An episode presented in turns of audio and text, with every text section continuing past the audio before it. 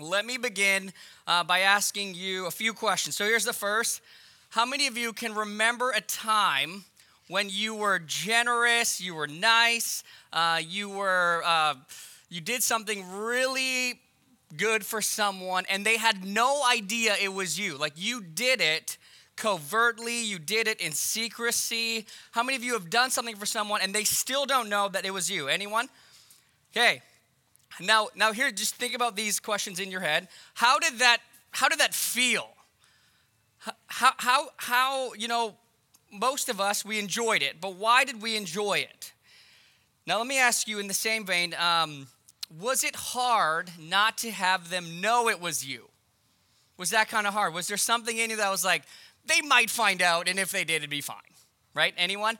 Yeah, we do that. Okay, how many of you, but you're, you're kind of the opposite person. You're the kind of person who does something nice, generous uh, for someone, and, and you go out of your way to make sure they knew it was you. How many of you, you're that person where you even get like offended uh, you know, hurt if they don't say thank you or someone doesn't notice it was you uh, because that was really important to you. You wanted, you wanted them to be like, it was you, it was me. You wanted that. How many of you, that's you. That's your, that's me. Just, you know, I'm the guy, I, anytime I do anything at the home for my wife, I'm like, hey, babe, did you notice I did the dishes? Yeah, good. You need a medal? Kind of. You know, I do. But that's me, okay? Now, you're like, why is he asking these questions? Here's why we're doing this. So, we are in a series as a church. So, we, we like to go through books of the Bible normally, but this summer we're doing a series uh, where we're talking about how we grow spiritually by engaging and enjoying God through uh, spiritual disciplines. Now, if you're totally new to the church and the Bible, like we all once were, spiritual disciplines are basically how Jesus lived his life with the Father when he was here and how he modeled for us how we live our lives. So, historically, spiritual disciplines are like Bible study, prayer, uh, you know, fasting and today it's a it's a unique one, but we're going to show you how Jesus teaches it. And today the discipline is the discipline of secrecy. The discipline of secrecy, all right? So you're to be really equipped today, so now you know the spiritual discipline.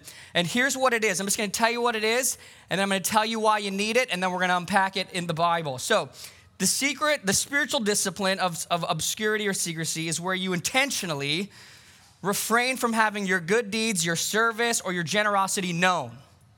Okay, so it's you don't announce it, no one even hears about it. It's where you deliberately avoid earthly praise, affirmation, fame, attention. Why? In order, okay, we're talking about how do you grow spiritually, in order to cultivate within your heart and life humility and true love for God. So the discipline is where you are doing it to be seen by God and God alone. That, that you're living your life for God just to be seen by God. That is the spiritual habit of secrecy. Now, before we pray and we get into it, and we, this is what we normally do every Sunday, um, I, I want to tell you I'm so excited about this one. Okay, I was kind of nervous. I was like, You're preaching an outdoor service on the most obscure and weird topic, the spiritual discipline of secrecy. But here's why I'm so excited about what I want you to hear and what God wants to do in your life. And that is this one of the greatest killers in your joy in God, and ultimately, if you're not a Christian, any human happiness, one of the greatest killers is spiritual pride. Spiritual pride, or put another way, being addicted to the approval and the applause of man. I don't mean to ask you too many questions as an introduction, but how many today you would say, James, wow, this is my struggle? Like, namely, right now, you can think there's someone, and it may just be your own self, but someone whose opinion, whose gaze, whose praise, whose affirmation is, is, is an obsession, is a need. Uh, it, it, drives you. If I could only just have um, her approval of my beauty or his uh, acceptance of my success, then I would be healed. How many of you have someone, someone just came to mind, and you think if I could get their accolades, I, I would be healed, I would be validated, then I would know I'm a good parent, then I would know I'm a good person. Where, where, where for you, this person controls your happiness, and if you get their you know, applause, you feel happy. You come home and you go, I'm so happy. You know, today was such a good day. I got, and, but all the while it was a good day because you got their praise.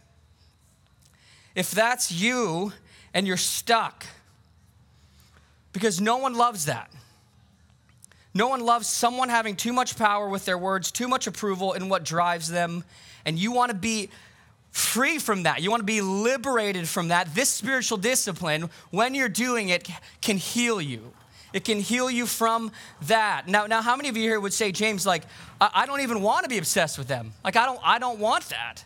If that's you, I want you to just hear what the Bible has to say about why we're doing this discipline, all right? So if you have any fear man issues, which is everyone here, this is a good sermon for you, okay? Good. You guys look hot because it's really hot out. All right, let me pray. It's gonna sound like I'm yelling at you the whole time, okay? But I'm not. I'm just trying to project. Parents, you're killing it out there. Awesome. Let me pray, and then we're gonna get into the spiritual discipline.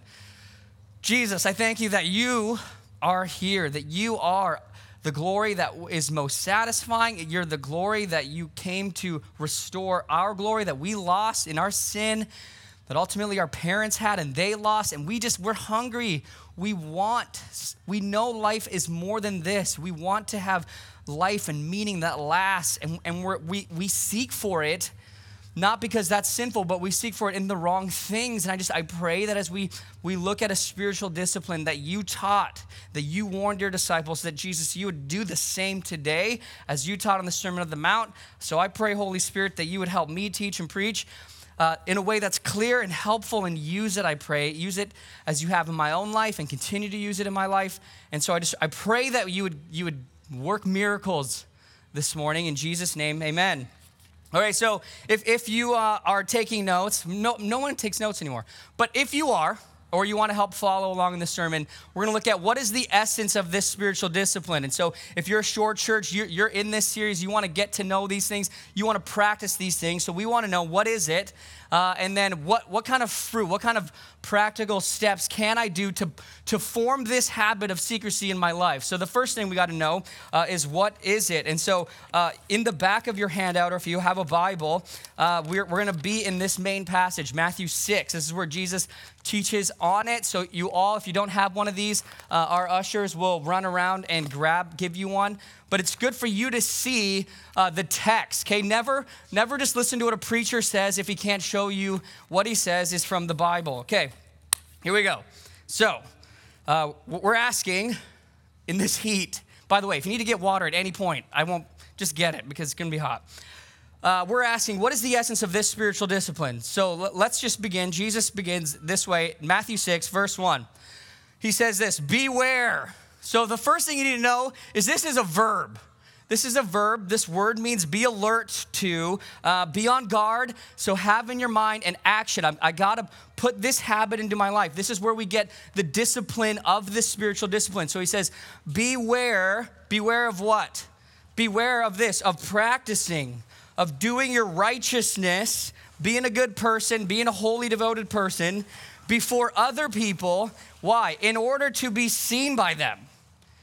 And then notice Jesus says, For then you will have no reward from your Father who is in heaven.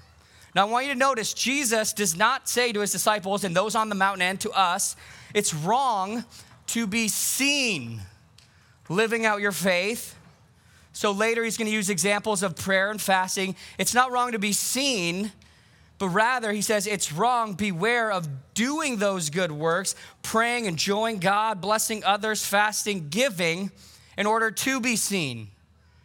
So he hasn't told us why, but he's told us to beware of that. So if Jesus is God, and he is, he knows how he's made human beings, this is the only way for human flourishing.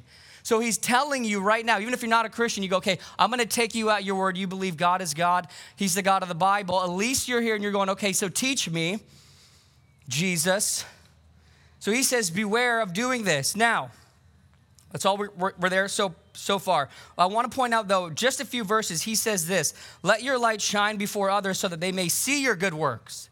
So it's really important, especially if you're a Christian and guilt is something you struggle with all the time.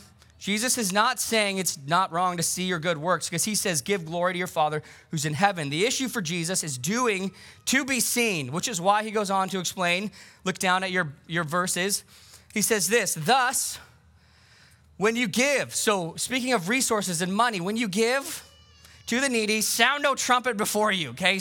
You know, you don't want to come in and be like, look at my gift to you. You know, do you see what I see? It's, you know, okay. Sometimes when a pastor writes a joke in there and it doesn't land, he feels it. But I'm not doing it to be seen. You know what I'm saying? I'm not doing it to be seen. Uh, check your heart. Okay, so here we go. Uh, sound no trumpet. So he's like, don't do that. Don't, don't do that as the hypocrites do in the synagogues and in the streets. Why? Look at the verse that they may be praised by others. Truly I say to you, they've received their reward. Now look at the next verse in your handout. He goes on in verse 16 and he says, And when you fast, so speaking of this spiritual discipline, don't look gloomy like the hypocrites, for they disfigure their faces, that their fasting may be what? Seen by others. He says, Truly I say, they've received their reward. What's his point? His point is if you aim, if the reward in fasting and giving, in being godly and active as a Christian, is the praise of man, the adoration of man, that will be all you get. That, that's where it ends. You've got your reward. If you were doing it for that, you got it. End.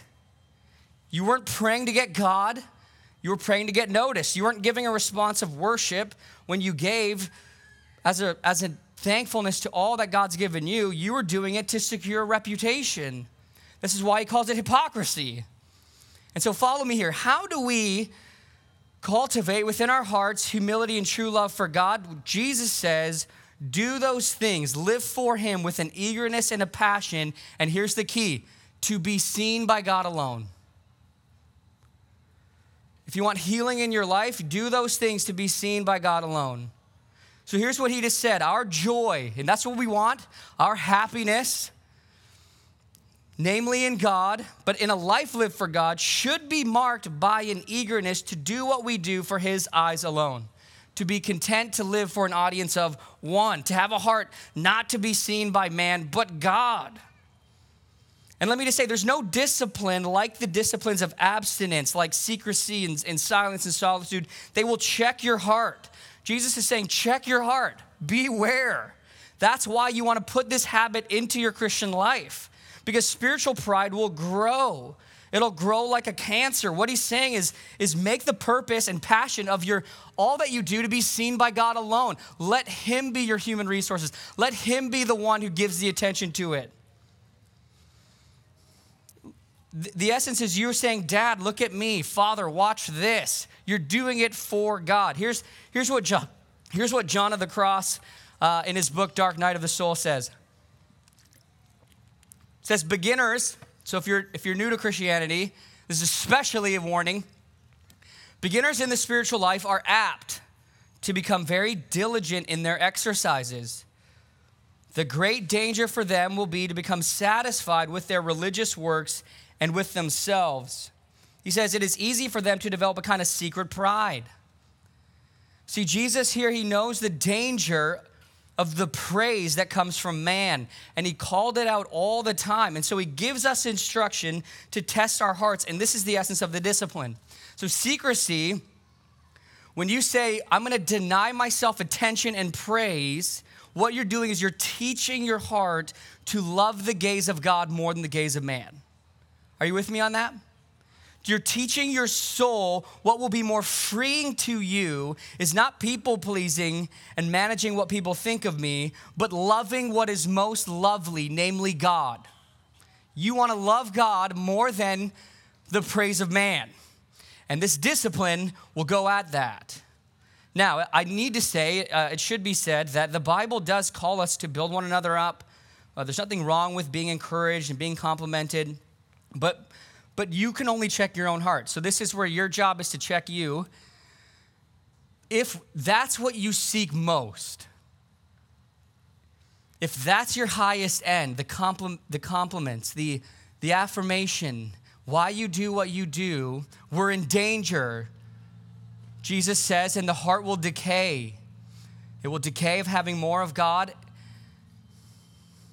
and, and it will decay into a life lived without God.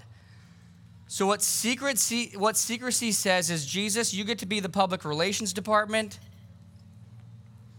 You get to decide when deeds will be known. Okay? So that's it. That's the essence of it. Now you know. So here's here's what I want to talk about though before we get into practical steps. If you're not a Christian here, um, or maybe you're just asking questions, or you're new to the church, or someone invited you, and maybe you grew up and you have some issues with Christianity. Um, we all have, and we've all been there.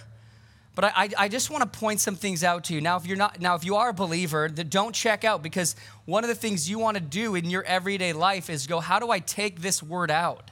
I want to learn what, what James is about to say, if it's true, and I want to I want to help people notice these things. So here's here's the uh, here's my here's my questions for you.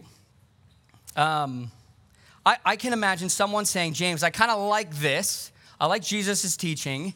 Um, I don't want to be obsessed with someone else's opinion of me. I think that's healthy. Most counselors, I would say, would say, you, this person has too much power in your life, and, and you got to work that out. And so, um, so you would agree with that. But all this God stuff and God's glory and enjoying God and, and needing Jesus to, to be uh, my righteous, my Savior, all of that, you know, I can, I can take some of this and not do with that. My, my question for you is, is uh, even if you say on the basis that matter is all there is. So if you're here and you're like, I, you know what, I don't really believe in a God. Um, I, I, I think I'm fine being content living for an audience of one, which is me. I'm, I kind of, I'm fine with me being the center.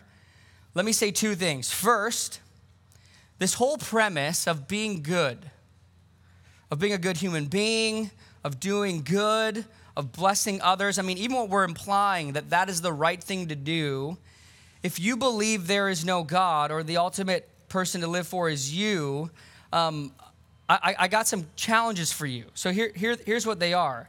If, if this life is all there is, my question is why do we long so deeply for something like glory, like approval, an approval that we want to last forever?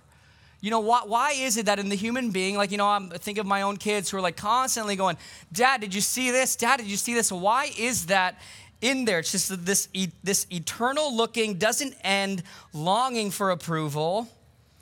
Why, why do we long so deeply for something in that worldview that doesn't exist or never did?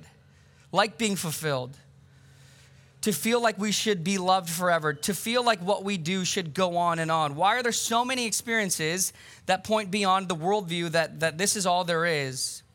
And so, if you're here and you say, James, I don't believe in God, but I, I do believe in human rights, or every person should be equal and we should care for the weak and the poor.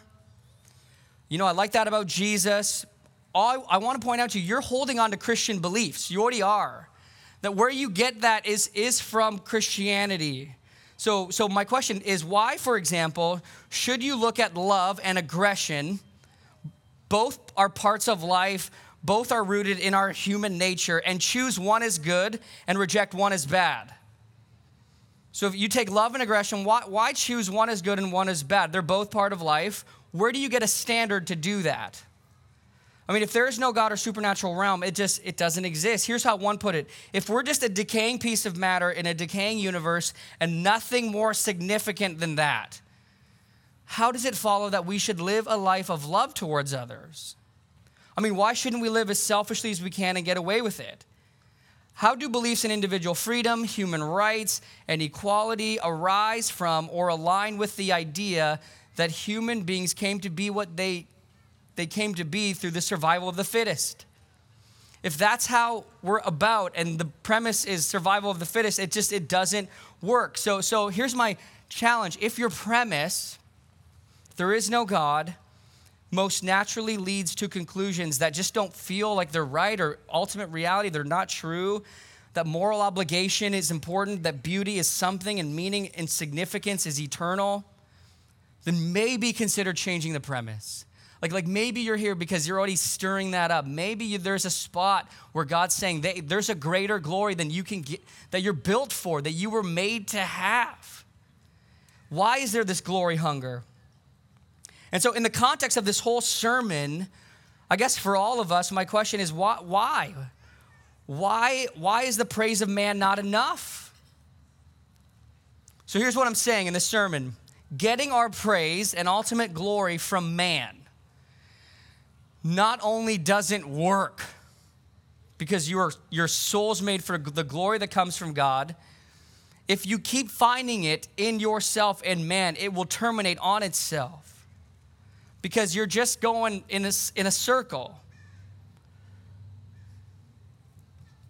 Let me, let me put it this way one illustration uh, in his book Glory Hunger, J.R. Vassar, he tells of a time where he was in uh, uh, Myanmar in Southeast Asia at, at one of the biggest Buddhist temples, and he records this. Okay, here's what he records in, a, uh, in his book. He says, A large number, he says, I saw this, a large number of people, very poor and desperate, were bowing down to a large golden Buddha. He writes, They were stuffing what seemed to be the last of their money into the treasury box and kneeling in prayer, hoping to secure a blessing from Buddha. He said, On the other side of the large golden idol, scaffolding had been built. The Buddha was broken and was being repaired diligently. The Buddha had deteriorated, and so a group of workers were working on it. He says, I took in the scene. Now, this is not a comment on Buddhism, but let me just say his point was here's a bunch of broken people who are bowing down to a broken idol and asking the broken Buddha to fix their broken lives while someone else fix the broken Buddha. And I want you to hear this living ultimately for our praise in man, in the praise of man, is no different. Think about it. We are broken people looking to other broken people to fix our broken lives. We're glory deficient people looking to other glory deficient people to supply us with the wholeness and the fullness that only God can give you. And when you're looking to broken people, why, you know, uh, when we do these things for their praise and fear of man, to provide for what they lack, and they're probably doing with someone else, it's a fool's errand. And I don't want you to get stuck here. If we look to broken people to shore up our sense of self, so if you're asking someone to satisfy the very thing that you lack and they lack, think about it. One of the greatest benefits of Christianity is not needing to lift yourself anymore, to live for yourself. In fact, I mean, it, it's, it's here on your handout, the, the third verse. Paul writes this in Second Corinthians. He says,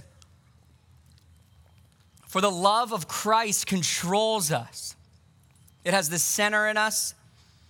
It's what drives us. It's where we get our identity. It's what fuels how we see the world.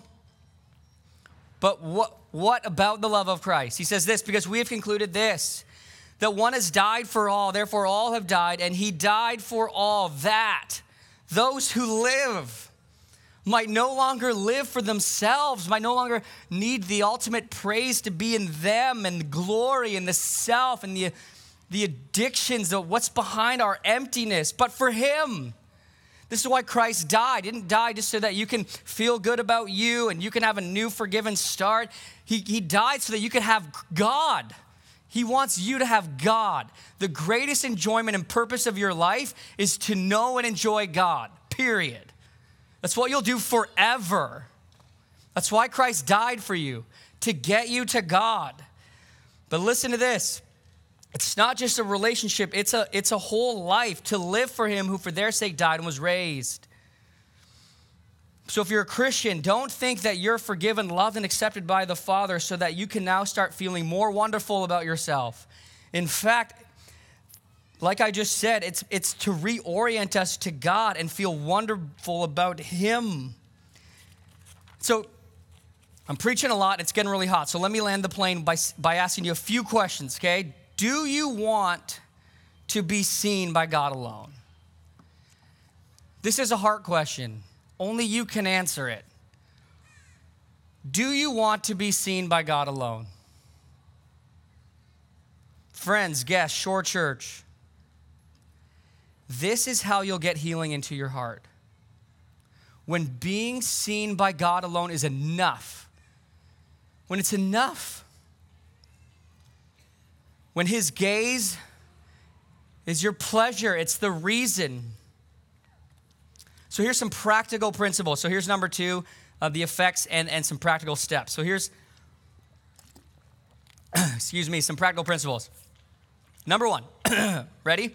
When you give, serve, love, do anything in need for others, do it in a way that there will be no temptation for the receiver to glorify you. So, so here's how you do this discipline. You, you want to give, love, serve in a way that that person cannot glorify you in any way. Even deeper, here's my challenge for us all wake up, or even after the gathering, or even right now, but wake up in the morning and ask the Holy Spirit, okay? The Holy Spirit, we believe in Christianity there's one God who exists in three persons the Father, Son, and the Holy Spirit. When, when Jesus died for you and you put your faith that his sin I mean, that your sin went on him and he died in your place, that your judgment day happened on the cross. The Bible says you become spiritually alive. That's not a new you spirit, that's the third member of the Trinity, the Holy Spirit. He comes into you. So now you have God's Spirit, if you're a Christian, in you. This is why all of the everything changes, because God's Spirit's in you. So pray and ask God's Spirit who's in you. Holy Spirit, make me aware of when I'm trying to fish for approval today. Just ask Him. Like, I dare you to ask Him. So, Holy Spirit, show me where I love the approval of man, the recognition of man more than you. Okay, in that, prayer, in that prayer, say, God, you get to decide when my deeds will be known. Now, those of you who are mature, meaning you've been a Christian for a while, you need this habit with urgency. I honestly, in all my Christian experience, I've never met someone when I was like, hey, what are you doing this week? Well, I'm practicing the spiritual. Actually, why would they tell me if it's a secret?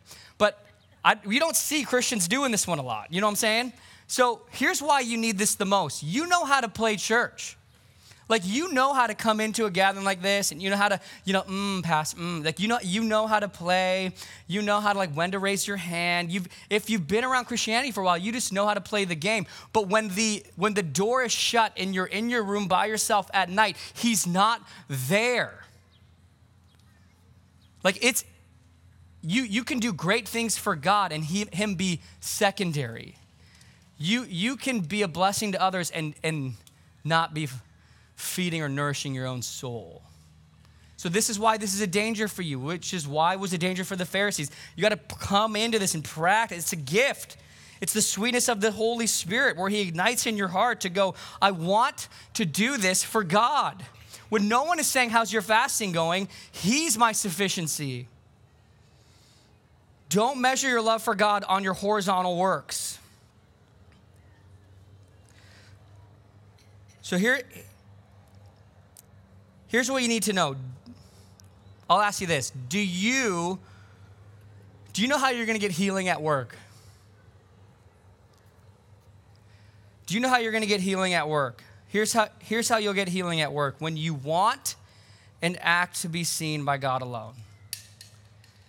How am I going to get healing in my addiction to success? How many of you are you're addicted to success and you know it's an addiction? It's not a healthy I want to be successful and do things. It it haunts you. You need it. How are you going to get healing? Want and act to do it to be seen by God alone. How are you going to get healing in your craving for control? Want and act to be seen by God alone. Do you want your marriage to be healthy? Every person who's married is like, yes. So here's what this discipline will do wake up with a desire to be seen by God alone. Desire her, give for her, become her friend to be seen by God alone. Sacrifice for him, be kind in your words for him to be seen by God alone. So, spouses, okay, you got some homework and you got to call each other on it now. So, you're welcome do one thing, here's my challenge, for your spouse this week without them knowing it was you. Okay? All right? You guys, all of you, married? One thing for your spouse, and they don't know it was you. What would it look like to love her and for the gaze and joy of God? Now, here's another one. I dare you. Um, do one thing for your parents this week for God, not for you. So do one thing to be seen by God where there's no praise. There's no, there's no, hey, just see this, mom? No. Okay, and I'm not talking to children, okay? I'm talking to the adults right now. I'm talking about your elderly parents. okay, to your mother in law. Mine's coming on Wednesday, okay, pray for me. I'll tell you how it goes. Uh, but my goal is I'm gonna do one thing for her. Now Nikki's gonna hold me to it. Ah, I'm gonna do one, she won't know. It's gonna be great, but you'll know because I'll tell you all about it. Um, but let me say this. If you're here and you find, I'm almost done, I know it's hot, five days out of seven, if you're trying to make yourself look better than others, or you're trying to recommend yourself, or you're trying to create this, you know, self esteem resume, if that's, if that's in your soul every five out of seven, if you're too much in your head about you and all your surfing your Instagram stories is really about you, do this discipline. Do it. And when you do it, say, Lord, I'm wanting you to change my desperate need to fill my sense of inadequacy and emptiness. I have everything I need in you. Teach my soul, your gaze is enough. Thank you that in you I have my identity. I praise you that your resume became mine on the cross. Your opinion is the only opinion that I need, and you love me. Father, help me to believe this. Help me to believe Jesus' death for me took what was not good to make me good, that his life was lived and it was given to me. That is, if God sees me in Jesus, he sees a perfect resume. I don't have to live for myself anymore. I want to be seen by God and God alone. Jesus, you had all the commendation from the Father. I, because of my sin, was under condemnation. You need to know that. If you're not a Christian and you're here and you're just asking questions, when we ignore God or push Him out of our lives and we do those things from a heart that doesn't want God but wants us to be in, in the center, that's called sin, and we will pay for our sin. And so we, it is true that there is condemnation, that there is judgment for sin. The essence of the gospel is that God the Father loved us so much that he was condemned in our place. He took our judgment day on the cross so that he could give us the Father's commendation. Jesus lived the perfect life, and when he died, he died for our sin in our place, and he gives us the perfect life so that when God sees you, he doesn't see your old life or your future life, he sees Christ's life over you. This is the gospel. You're accepted and approved by God on the basis of Jesus' life, death, and resurrection, period. And all your joy and all your growth will be in Jesus. And, and so you're freed from that guilt and shame in Christ. It's exciting. But you're praying, Father, I don't, I don't live that way. I don't believe that I'm loved and accepted because I'm still trying to find it in broken people. When you do this discipline, give God your heart. We've been talking about this a lot, but this is a heart issue. Ben, you guys can come up. Um, but here, here's, here's my ask um, that you would check your heart on my, the next sentence I'm going to say. Do you believe all that matters is God? And that there's no greater love, there's no greater attention, there's no greater affection than to have the I, the love, and the life of Jesus' grace and mercy in you and forming you. Do you believe that? There's no greater, if God exists, that would be true. There's no greater love, there's no greater affection, there's no greater attention, there's no greater joy to be had in this life than to have that in God. And you do. And you get to spend your whole life enjoying that pleasure in how great God is. And so these spiritual disciplines, they're designed for us to get into that river. That river is. And so there's times we've got to teach our souls here's life, here's fullness. His name is Jesus Christ. And if you don't know Jesus today, you can believe in him. The Bible says, For God so loved the world that he sent his only Son, that whoever believes in him, believing is to say, yes, I, I have pushed you out of my life. I have sinned. And I do feel this, whatever this feeling is of like, I don't like that. And, I, and I, I've sinned against you and I'm sorry. Will you forgive me? That cry is a cry of the Spirit where you trust in Jesus and you're forgiven. You're accepted. You're brought into a new family. You can believe in Jesus today. You say, well, we're about to sing here, Jesus, I believe in you. And the Spirit comes into you. We'd love to give you a Bible. We have we handed out these last week. We have nine left. If you don't have a Bible or you're starting, you're asking questions about Jesus, we'd love to give you one. Um, but But here it is. I'll close with this sentence. The essence if we perform for man's praise, you'll receive it. And that's all you get. The promise here is if you do it for God, you get the greatest reward God. You get more of Him. So as we respond, we're going to stand. Will you stand with me now? We're going to have uh, some people come up here and they're going to be ready to serve you communion. Communion is a, a physical uh, symbol, representation of the life, death, and resurrection of Jesus, where his body and blood were, were broken and shed for us. And so we come and we take by dipping the bread in the juice based on your conscience or wine, and you, you take it in. And just like Jesus died for you, taking that in. But my challenge to you as we respond now is that you would surrender. And what I mean by this is that you would surrender where man's praise is greater than God's.